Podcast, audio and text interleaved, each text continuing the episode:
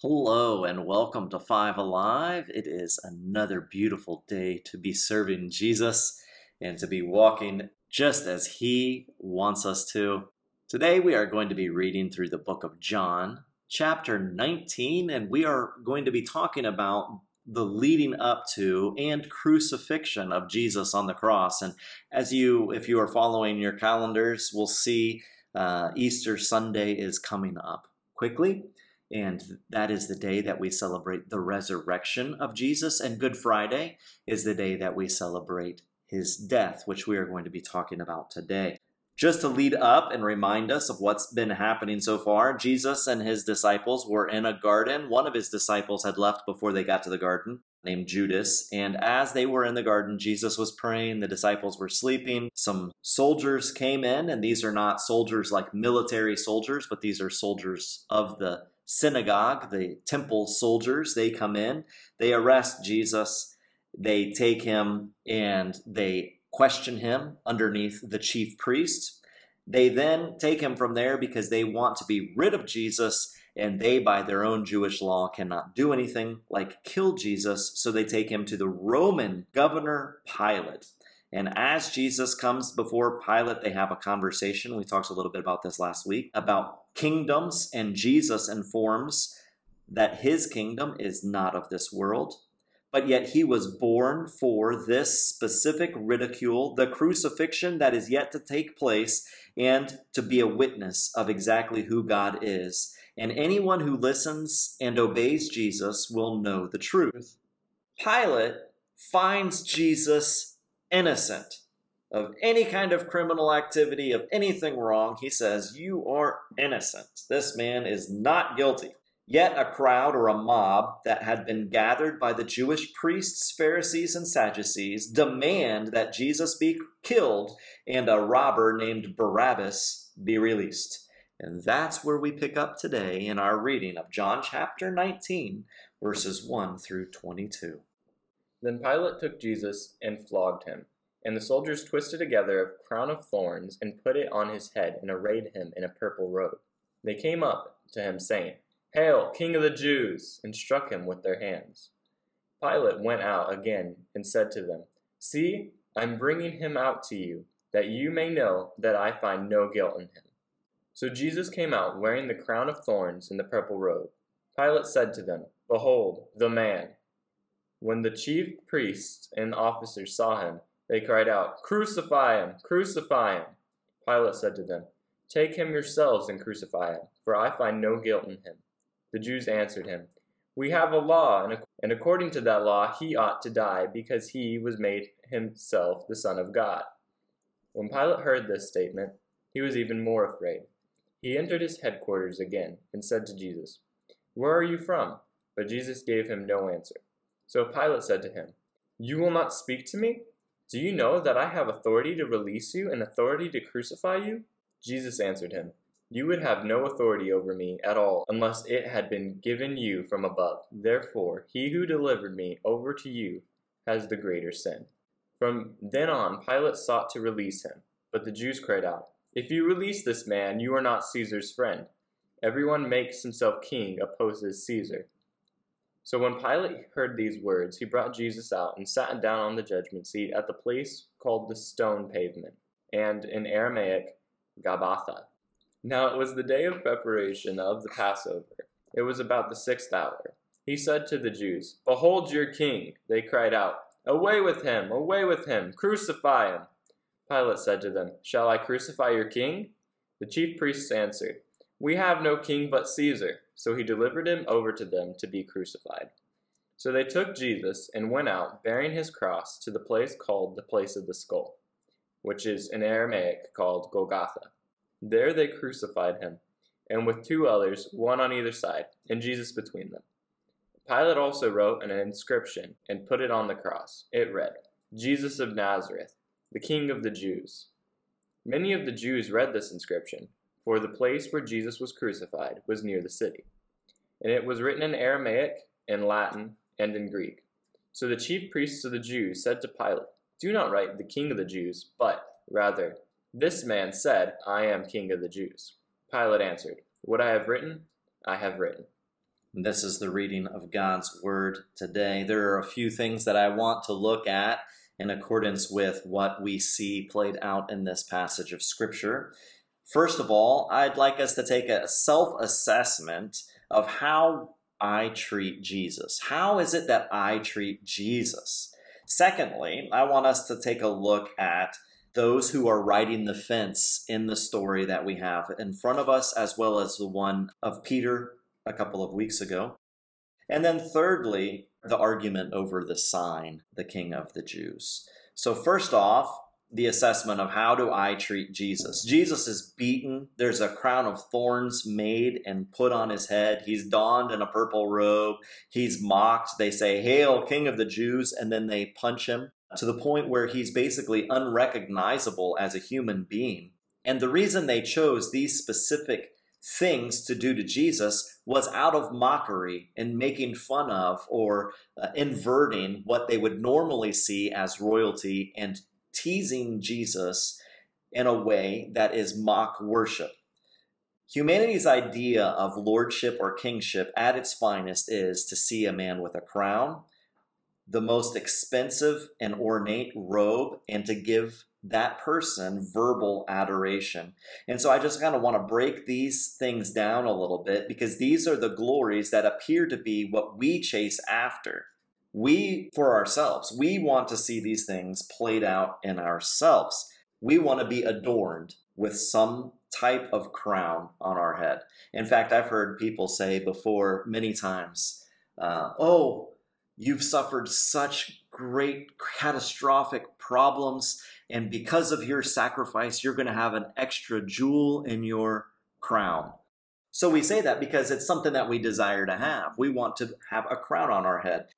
2,000 plus years ago, a crown was an outward symbol of glory and honor for a person of a high status.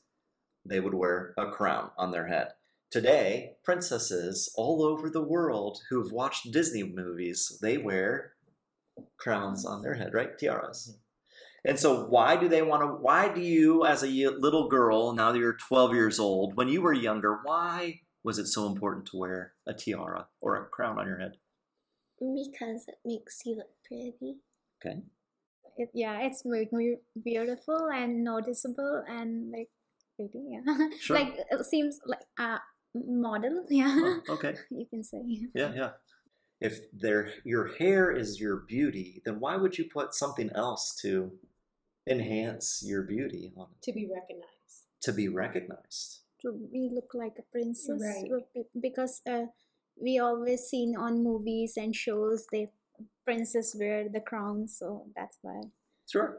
Mm-hmm. yeah absolutely. So it's to show ourselves honor glory. Is there anything wrong with adorning yourself with uh, makeup and putting your hair uh, you know doing your hair and these things? Is there anything wrong with that? No. No.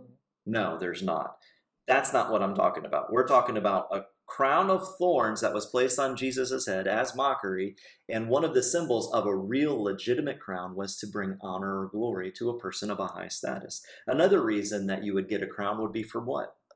Sometimes you'd get crowns for service and other stuff you'd do. Like if you're military right. and you're high status military and you're like one of your best military officers, right? Your person above you would give you used to give you crowns to adorn you to show this person is of high status and they do this, and that's why they were adorned with crowns. Today we do the same thing. We adorn our uh, police officers and military with badges and medals, right? And they get all kinds of them, and it's the same as back in the day. We just give them crowns. Correct.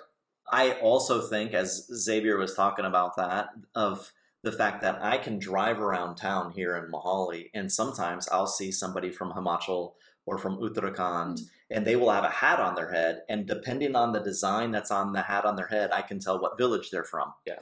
And so it's a way to recognize who your people are. Mm-hmm. And then there's another way is that in athletic events back in the day, same as military, sure. now we give like a gold medal mm-hmm. uh, if you get first place, a silver medal if you get second place, bronze medal if you get third place in the Olympics or in the Commonwealth Games. And yet back then, the victory prize or the reward for being an athlete was a crown that they would make and they would put the crown on top of their head. So, with all of that said, when you see somebody and you're like, oh, now that's somebody that has wealth, that is a rich person, what does that person look like to you? like how he react how he walk like it's totally different from us Uh-huh. like you know when we saw the movie the princess movie how they wave and how they walk how they eat they should be in in proper in a proper way they react so that's why they looks different and their outfits also look really different Sure. like fancy brand they use brands Yeah, yeah, perfect. Yeah. And any for me yeah. for you, yeah. the people that are wealthy try and make themselves look like they're the common man as opposed to um, someone who's elaborate.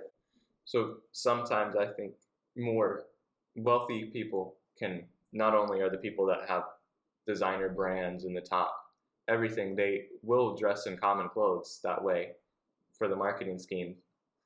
And the fact that they'll try their best to look like us. That way we believe we're like we're almost equal to the point where we can get along with them and they'll help us somehow. Okay. What does somebody who's royal, a person of royalty, look like to you? Queen Elizabeth II. And what are the outward expressions of the fact that she's the queen?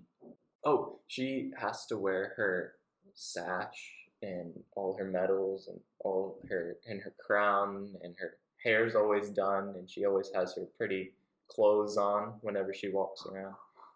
And that's when we see her Okay. out and about. But that's what expresses her royalty is all these outward thing like the clothing and the crowns and the little medals and, dresses. oh, and the dresses And the and her big, big hats poofy dresses. and her big poofy dresses. and her hats. And her her big hats. Okay. It just shows who she is. How do you think Jesus normally day to day dressed? Like common people. He didn't have anything elaborate. Or at least from what we've learned and read, it doesn't whenever you read stories or even in the Bible, they describe people's clothing whenever they're trying to describe a person. That way you can envision a person in your mind. That way you can somewhat know what they look like. And whenever Jesus is described, his clothing is usually never described because it was so common that it wasn't even worth mentioning. And so they adorn him with this crown of thorns on top of his head to mm-hmm. mock him as if he's really a king. Do you think Pilate during this process is probably wearing some type of crown to show that he has honor and glory? Yes. And so he's showing his strength with whatever crown he's wearing at the time and showing Jesus' weakness and subservientude to Pilate because he's giving him a crown of thorns that has pierced his brow and caused him to bleed all over his face. Go ahead, Mallory. I think his crown looks um similar to crowns of Caesar. Yeah, I think you would be right. Matthew chapter 6, verses 26 through 31. Look at the birds of the air. They neither sow nor reap nor gather into barns, and yet our heavenly Father feeds them. Are you not of more value than they? And which of you, being anxious, can add a single hour to his span of his life? And why are you anxious about clothing? Consider the lilies of the field, how they grow. They neither toil nor spin. Yet, I tell you, even Solomon in his glory days was not arrayed like one of these. But if God so clothes the grass of the field, which today is alive and tomorrow is thrown into the oven, will he not much more clothe you, O you of little faith? Therefore, do not be anxious, saying, What shall we eat? Or what shall we drink? Or what shall we wear? So this shows me how Jesus really looked at the outward adornment of the way a person is. Is that we can trust in God to make sure that we are always clothed, to make sure that we have the money to buy our clothes. Back then, you made your clothes. We didn't have the name brands that we have today, going and shopping in the uh, the market or the bazaar in order to get clothes. Usually, we would go get fabric and then we would tailor it ourselves in our home. And so Jesus, he wore the clothes of a carpenter. His earthly father on this earth, uh, his adopted father, if you will, was a carpenter, and Jesus would have learned the same trade as his father, and his parents wouldn't go out and get him even more elaborate clothes than they had. he also had brothers and sisters jesus did and so they're doing their best to get the clothes the the fabric that they can get and they are making clothes so that that way they're basically he wouldn't have looked much different than mary his mom he wouldn't have looked much different than his brothers or his sisters i mean obviously the women's clothes versus men's clothes kind of thing Yeah. would have been different however what i'm saying is is the type of clothes jesus wore would have been the same as his whole family wore True. and if he hung out with fishermen, if he hung out with who would have not been very wealthy people, right? Mhm. If he hung out with a tax collector, he probably would have had wealth. Matthew would have had lots of wealth. He would have been well adorned, but he wouldn't have minded going out with Jesus. And so his clothes weren't shabby, falling apart, moth eaten, completely holey, you know, raggedy, looking like he's a street beggar kind of a person. He, I'm sure he bathed when he was supposed to bathe, you know, in that those times, et cetera, et cetera. But basically, he was just wearing the clothes of a carpenter. He probably had the hardened hands of a carpenter. I mean, carpenters' hands, they they get calluses all over them. They get really rough and and hard. And and have you ever had your skin crack? And and then all of a sudden you get little blisters and stuff. Jesus has probably had those blisters and things on his hands. He had the mere meager wages of a tradesman. But Jesus didn't come to this earth to show his royalty. As we talked about last week, his kingdom is not of this world. And so he's showing us that these things don't necessarily matter. He's not saying do away with them, but he's also not saying that's what we're supposed to chase after. Because he gave us another example, which is found in Philippians chapter 2, verses 6 through 9. And that's you, Mallory. who being in the form of God thought it not robbery to be equal with God, but made himself of no reputation and took upon him the form of a servant and was made in the likeness of people and being found in fashion as a man, he humbled himself and became obedient unto death, even the death of the cross. Wherefore God also hath highly exalted him and given him a name which is above every name. Excellent. So Jesus is given a gnarly, nasty crown of thorns that has pierced his brow to make fun of him and to humiliate him and to say, if that's what your kingdom is, this is what it looks like. It looks like a gnarly, nasty crown of thorns.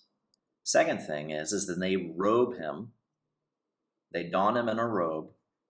It's purple, which is difficult to make.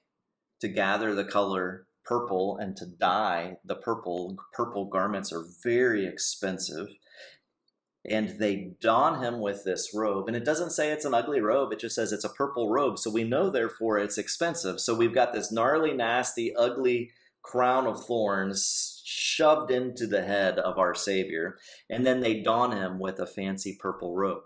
And I think this shows us the importance of what we as humankind look at, not just adorning ourselves with glory, but also we love to celebrate the work of our hands. Have you ever made anything? Yeah. Yeah. Mhm. And uh, what do you think of your artwork? Is it is it cool? Like, are you like, man, I made this? Sometimes. Mm-hmm. Sometimes, yeah. Mallory, have you ever like made a bracelet and been like, look at this cool bracelet I made? Yeah. Yeah, absolutely. I mean, we we find treasure in the things that we can make with our hands. And I'm not saying there again, same principle. I'm not saying we can't adorn ourselves with things. I'm saying sometimes we take it too far and we worship that instead of the one who gave us the ability to use our hands. And I'm not talking about the person, uh, you know, the artist that I'm talking about the one that has that piece of art that's never finished because it's just not right. I can do better. Oh, I can do so much better. And so they keep on working on it all of their lives to the point where they are like, it's never going to be good enough. That's still a prideful arrogance of saying, I know I can do better and that my work of my hands is going to prove even better in the future. And so they keep on working on it. That's the same kind of pride. That's the same kind of arrogance that I'm talking about here is, is that we, we look at the work of our hands as sometimes more important than anything else, sometimes more important than other people, don't we? Because what we'll do is, is when it comes to the things that we adorn ourselves with, say jewelry, where do we put it when we're not wearing it? In a box. In a box. In a safe. We take it to the bank and put it in a safety deposit box so nobody can steal it. Like we we we treasure it. And what about the work with our hands? Sometimes that's something that's very important to us that we're like, I I don't want anybody to ever mess with this. This is my prized possession. I made this with my own hands and we display it for everybody to see, don't we? Unless if you hide it. There's those that do hide it. And there's those that hide it. And why do they, why are they hiding it?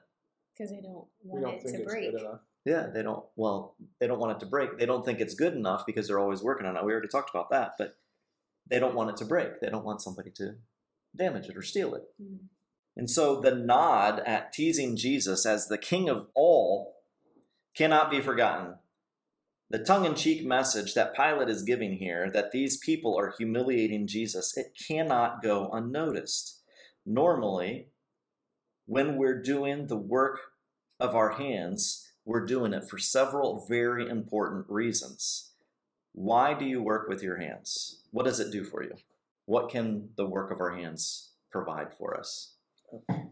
Food, Food, Clothing, clothing, shelter, shelter. Um, cups and bowls and forks and stuff like that. Yeah. Relief. Relief, Help. health, Can help. help. somebody. Yeah, yeah, yeah, yeah. Helping somebody. Is it easy to rear your children if you don't use your hands? There are those that are born with deformities that still are able to take care of their children like that, even Yeah. without hands. They use their nubs or Yeah, yeah. whatever. And nowadays, what do we do with people who have these kinds of deformities? Prosthetics. Well, yeah, we give them prosthetics, Mhm. but I mean, in today's society, what we seem to do is, is if they are not beggars, we seem to promote them as, man, look at this awesome person. They are missing a leg, and look at all the things they can still do, and we hype them up, don't we? Yeah. Because we see the work that we do as very, very important. When we stop using our hands to worship, and I'm not talking about during a song service, I'm talking about the worship of our work, the worship of God with our hands is the most important act of worship that we can actually do. And I would fair to say in the late 20th century and the beginning of the 21st century, we got our minds off of, especially in the church, we got our minds off of the fact that worshiping God with our hands was important. And we started looking at a song service as the most important thing. And when we started ridiculing people for not raising their hands, this is God's song. You should be raising your hand. But then when we left church and we went out and worked, we treated everybody like trash. And we looked down our noses at others that we work with. We treated our families like garbage. And we somehow think that raising our hands in a praise and worship song service is giving edification and glory to God? I don't think so. I think worshiping God with our hands is one of the most important things we can do. And that has nothing to do with singing and lifting our voices in praise, which we're getting to next. But we've got to use our hands, and not in the way that they've done here, where they've robed Jesus with a creation that they had made out of cloth and dyed it purple and made it expensive and ridiculed Jesus. But instead, we worship Jesus with our hands so that that way he can be praised. Matthew chapter 15, 1 through 9. Then Pharisees and scribes came to Jesus from Jerusalem and said, Why do your disciples break the tradition of the elders? For they do not wash their hands when they eat, he answered them. And why do you break the commandment of God for the sake of tradition? For God commanded, Honor your father and your mother, and whoever revels father or mother must surely die. That you say, If anyone tells his father or his mother, What you have gained from me is given to God, he need not honor his father. For the sake of your tradition, you have made void the word of God. You hypocrites! Well, did Isaiah prophesy of you when he said, This people honors me with their lips, but their heart is far from me. In vain do they worship me, teaching as doctrines the commandments of men. This kind of brings us from the work of our hands to the verbal adoration.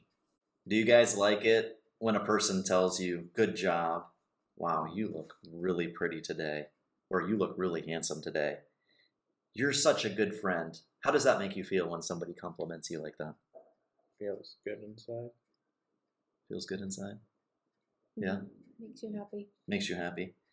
Mhm. and it's proof that you have done something good. Mhm. Yeah. you didn't. Yeah, yeah, yeah, absolutely. Do you like it if somebody says that and yet there's just a little change in their voice and it sounds like it's sarcastic?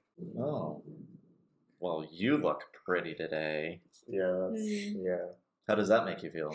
Worse. Worse. How about a half hearted compliment? How does that make you feel?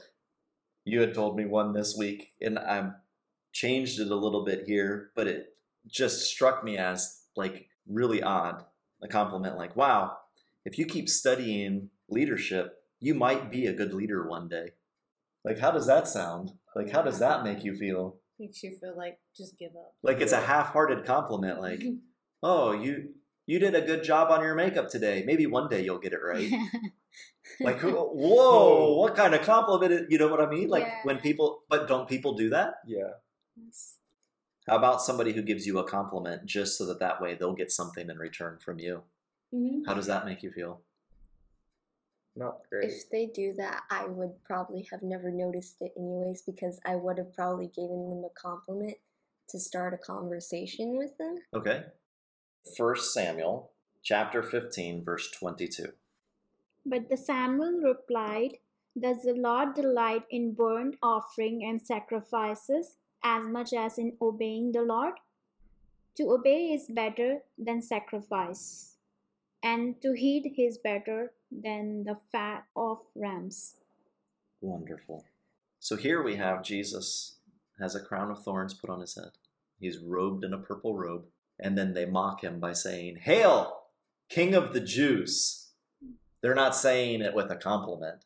They're not saying it out of adoration and praise and honor to him. Instead, they're saying it to destroy him, to make him feel bad.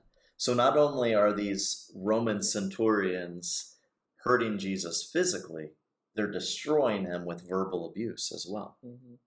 Just out of curiosity, how do we talk to God when we pray? Like what what do our prayers really look like when we're talking to God? Are our prayers only requests of God, get me out of this mess that I made for myself? Or are our prayer times only demands of God of things that we want? Or are our prayer times, if you're real, or are your prayers only, I am so sorry, God, I messed up again? Or are your prayers, if you'll do this, then I'll do this? Or are we talking more about ourselves than we are worshiping and praising God? It seems like we aren't much different sometimes in our prayer time than these soldiers mocking Jesus, saying, Hail, King of the Jews, when our prayer life becomes so flippant in saying, God, I need from you, I need from you, I need from you, I need from you, I need from you, mm-hmm. and not really being concerned about worshiping Him and adoring Him. I mean, He's the King. Truly, He's the King. He's the creator of all heaven and earth, and He deserves us to say, Wow. And then be speechless because we just can't even come up with the words to say for how awesome He is. And then when we go and we do create something, when we do go and make something, a piece of artwork or a, a meal, God's the one that gave me this talent. And we praise Him for the work that we've done with our hands. And we say, I was able to do this because God gave me the ability to do this. When we go to our work, and yes, I understand some of us have jobs that are just not the most fun to do in the world. However, God provided you with a job so you can earn an income so that that way you can provide clothing and shelter and food and pay the electric bill and have a mobile phone now. I mean, all these things. And if all we're doing is making demands of Jesus, isn't that kind of similar to what these guards are doing when they're saying, Hail, King of the Jews, and then bammo, punching them in the gut, and pow, hitting them in the face? See, we, we can be very much like the guards. And the only reason I'm pointing these things out today to us is because I want us to recognize we can't point our finger at those Roman centurions and say, what horrible people they are and what a good person I am. We can't look at the Jewish leaders and the Jewish elders at this time and go, man, they're the ones that crucified Jesus and their sin is heavy, and there's nothing as bad in this world that I'm going to do that will compare. There is no comparison between us and these Roman guards and the Jewish leaders and Pontius Pilate at this time. What there is, is there's a warning for us that we can be no different than they are if we do not worship God in truth, if we do not obey Him if we do not worship Him with our hands, then we can fall into the same trap that they did. The second thing I wanted to look at was riding the fence. Pilate says, I find no guilt in him. Do you know how many times he said it in John chapter 18 through John chapter 19? Seven. No. He said it three times. Oh, okay. I was making a big number. How many times did Peter deny Jesus? Three times. Thrice. Three times. Both of them are riding the fence in this moment, aren't they? Mm-hmm. They're both at a point where they're denying Jesus and they're kind of riding the fence. Somebody says, Hey, aren't you a follower of Jesus? No, no, no, that's not me. Pilate says, I have the ability to release you or to crucify you, but I find you not guilty but I'm not going to release you. I'm going to give you over to the people to crucify you. And I'm going to wash my hands and say, it's not my determination, it's not my judgment, it is the people's. And so they are trying to ride the fence throughout life. Both of them, I guarantee you, would say, from the knowledge they had of Jesus, Pilate, short, small knowledge, and Peter, uh, three year, three and a half year time that he spent together with him, I bet you they would both say he's a good teacher. I bet you they both would have said Jesus was a good teacher. I bet you they both would have admitted that he performed miracles. I guarantee you that they both would say that Jesus was very intelligent. Man, what a smart guy that was. I guarantee you both of them would say that their lives were enriched for knowing Jesus. And I bet you, in fact, I know, they both even called Jesus King. Yet, in this moment of riding the fence, their confession and their belief and their obedience in who Jesus Christ is is non existent. I bring that up because it's important for us to see that there's lots of people today in the 21st century that they will say, Jesus is a good guy, but I'm not going to follow him.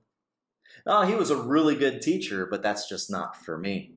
The Bible says he performed miracles. That's cool. You know, that sounds to me like so and so because they were a hermit that lived in this cave over here in this part of Jaipur. And, you know, they only lived on milk and they healed people too. So it sounds to me like he's no different than that person. These are not confessions. This is not belief and this is not obedience and who Christ is. And so, therefore, these people would not be Christians. Yet, there's many people walking around this globe today stating the same things as Peter and Pilate did on their fence riding moment. They live however they please, they do whatever they want to do. And sometimes, just because of the people that they hang out with, people associate them as a Christian. Oh, that must be a Christian because he hangs out with that person. Yet there will come a day when we must choose Jesus the good man, teacher, and healer, but not God, or Jesus, my Lord, Master, Savior, friend, the Son of God, and all truth. Not making a choice is still making a choice. By not making a choice, you're saying Jesus is not God. The benefits of a fence rider is that they make themselves the ultimate authority they're not answerable to anybody, and they live in the moment. Whatever feels good, do it. And they ignore their guilty feelings. But there is a day that they're going to make a choice. Did you know that the chief priest made his choice in this passage of scripture that we just read? In verse 15, who does he choose? Does he choose Jesus or does he choose Caesar? He chooses Caesar. Yeah. He flat out says it in the passage of scripture we just read I reject Jesus, and Caesar is my king. And I proclaim him as the king of all the people here. Even so, he goes by the, even though he follows Moses. Even though I follow the law of Moses, and I'm not supposed to say that I worship any king other than God, I choose Caesar. That's the exact statement that he makes.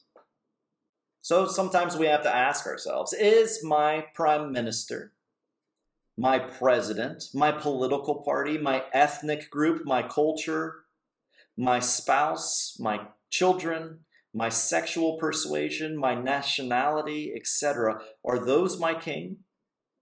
And when given the choice between these and Jesus, do we say, These are my king, crucify Jesus? Because we can't really blame Pilate or the Jewish leaders, for more often than not, we choose something in this world over Jesus. It's unfortunate, but it happens. And so, what do we do in those moments when we choose something over Jesus? You, when you realize that and you know that you're a true follower of Jesus and um, you realize that you accidentally did that, you want to be forgiven of your sins. But sometimes some people get afraid and think that Jesus wouldn't ever allow them to have a second chance. You're right. On all counts. But some people also do go back and believe that he gives people second chances. And third and fourth and fifth and sixth and seventh and eighth and eighth. Mm-hmm. Right? So we're not supposed to walk away defeated when we make the wrong choice. What we do is we recognize it and we go to Jesus and we ask him to forgive us. And does he ignore us? Mm-hmm. No. He says, I love you. And he picks us up and he continues to walk with us, which is pretty cool. That he would be that loving, that caring, and that forgiving. Because I've read a lot of books, people, Greek gods, Hindu mythology, and I've seen that they don't forgive, but Jesus does. He forgives. Thirdly, there's an argument over a sign that's going to be put over Jesus as he's crucified. And the sign says what? The King of oh, the Jews. And the chief priest comes and he says, No, no, no, no, don't say that. Say, This man said, I am King of the Jews. Now, I don't know if he was trying to avoid humiliation because his authority is being questioned and they're saying, hey, it says the king of the Jews, and the chief chief priest would lose authority and amongst his people. I don't know if he was just trying to politically disassociate himself that much with Jesus to say, I have nothing to do with this. This man does not believe like I do. You know, like on the TV shows nowadays, they say uh, this person is going to be speaking, and they do not hold the views, the same views as we do on this TV show or in this broadcasting system or whatever, and they continue to say all that in fine print. I don't know if he was trying to disassociate himself, and I don't know if he's trying to show anybody that's a religious leader the blasphemy that Jesus said. Because notice the words that he says. This man said, and then he uses those two words that proclaim Yahweh as God of the Jews. I am. Mm-hmm. Was it his way of trying to say, this is what he was guilty of? And that's why I wanted to say, I am King of the Jews. The sign was written in three languages Aramaic, Latin, and Greek. Why do you think they would have wanted that to happen? so that anybody could read it and understand it. Even the illiterate people could go up to somebody and go, What does that say? And they'd say, Oh, it says this the King of the Jews. And so I think about the sign that gives a declaration of who Jesus is the King of the Jews. Given to him by a man who had shoved a crown of thorns in his head, put a purple robe on him, beaten him up, and then he gives him a sign. This is the King of the Jews. And it makes me think There was an old comedian, he used to say, had this sarcastic joke where he would talk about people and he would say at the end, here's your sign, talking about their dumb people. But it made, makes me think, what, what would the sign be if there was a sign written about you and me? And we carried it around with us everywhere we went. What would that sign say? If we were at work and there was a sign that we had to carry with us, what would it say when others see our work ethics and the way we treat other people? What would our sign say? And when we're at home, what would the sign say that our children, our spouse, and our parents and our siblings uh, would recognize us as? Would they would they read the sign and say, "Oh yeah, this is this is this type of a person. Or when we're out at gatherings or parties or athletic events, what would the sign say about us? Would it say, hey, this is a self made person? This person's really prideful. This person's kind. Man, this person's a really good guy. Beware, this person's arrogant. Watch out, this person's a jerk. Or would a sign say, this is a child of God? This person is a friend of God? How do people perceive us? See, at the end of his life on this earth, though he's about to be resurrected in three days, they wrote a sign about Jesus. And the sign was he's king, and he's king of a people group. The people that he spent all of his life ministering among, healing, speaking to, calling them back into right relationship with God. And so, rightfully, Jesus' sign at the end of his life says that he was the king of the people he was there to save. And so, if we were to have a sign written about us, an epitaph on our tombstone, if you will, what would it say about us? And that's what I see in this passage of scripture of Jesus' crucifixion. Is there anything else that you guys have to add? Oh. Yes. Have you noticed that before he, Jesus died, everything was in a pattern of three? Elaborate. Um, Peter denied Jesus three times. Yeah. Caesar, Pi- sorry, Pilate said something three times. He's What was it? innocent. Yeah. He's innocent three times. Um, the crosses were in a three, Yeah. and he was going to resurrect in three days. Yeah, you're right. And it's those kinds of things that get people confused with numbers and numerology, and then they start saying, oh, well, that shows us this pattern, so therefore we have to look for it again. Let's close in prayer. Thank you, Jesus, for this day and for every single day, and that everyone will worship God and love Him for forever. In Jesus' name I pray. Amen. Amen.